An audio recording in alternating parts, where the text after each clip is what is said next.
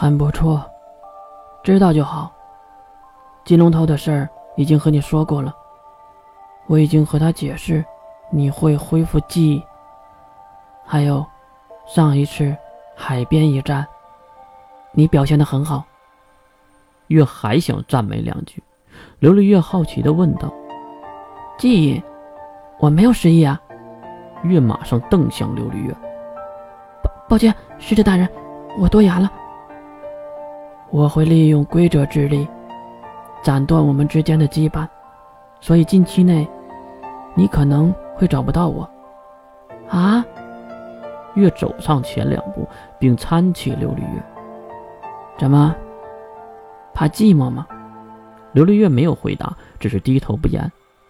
乖，别松懈了欧洲边界的侵袭，也别忘了，近期内要拿下北极。放心吧，使者大人。六位使命之徒已经在北极待命了，一天我们就能打下北极，不会有人去支援的。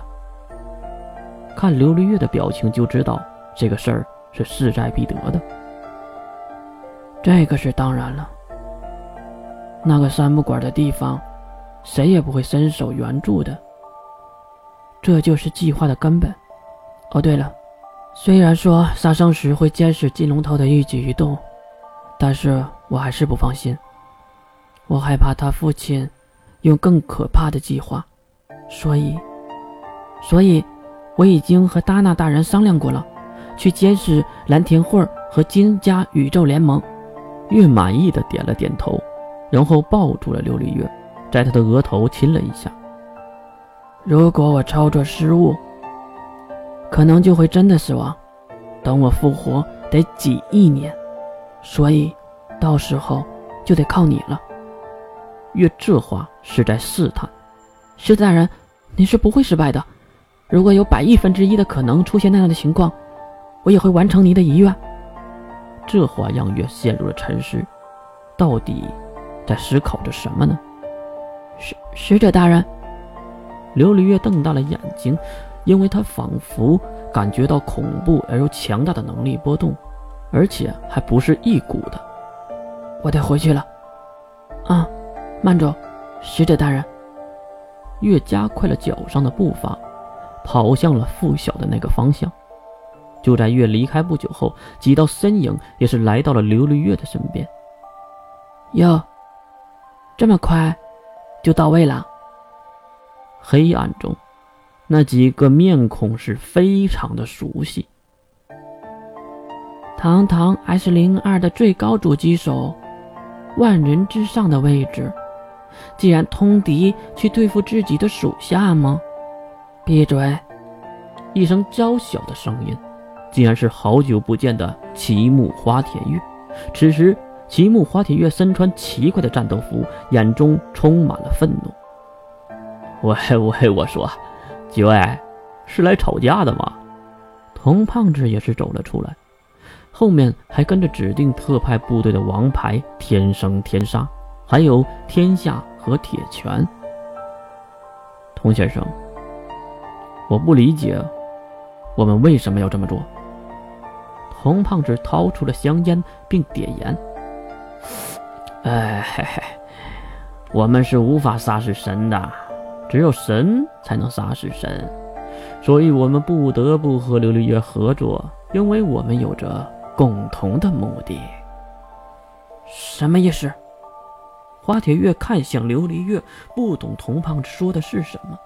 呵呵，花铁月大人，您明明就知道我们眼前的琉璃月是谁，是英雄计划的时候被月策反的特修师月。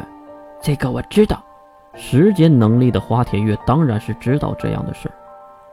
而神是不死不灭的。不仅是伪神如此，更别说是真神啦。说完这话，童胖子看向琉璃月，琉璃月接过了童胖子的话：“不错，我就是特修师月，我并不是替身或者是影子，我也是真正的神。”他什么意思？花铁月很不信任琉璃月，琉璃月直接解释给花铁月听。像杀掉神智儿一样，杀掉他。花田月又转头看向童胖子：“你信他？”还没等童胖子给出答案，后面的天生天杀跑了过来。可是你们都弄错了，是不是啊？月是乌月，是意识里来的吧？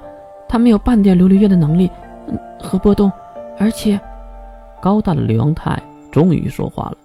他抚摸的两个天生天杀的头。世界哪有这么巧合的事儿？他一定是月化身而来，我们。不会错的。可是万一错了呢？刘阳泰压低眼神，宁愿杀错，也不放过。话说两头，月已经跑回了篝火旁，看到久久才回来的月，付晓急忙吐槽：“你这是生孩子去了吧？太长时间了。”月斜眼瞪了付晓。问女孩这个问题，会遭天谴的。哼！娜娜在一旁也是捡着笑。哦，对了，这个给你。月将一个小瓶子递给了付晓，付晓接过来看了看那个小瓶子，里面有一抹血红。这是啥呀？我子宫里的血。啊！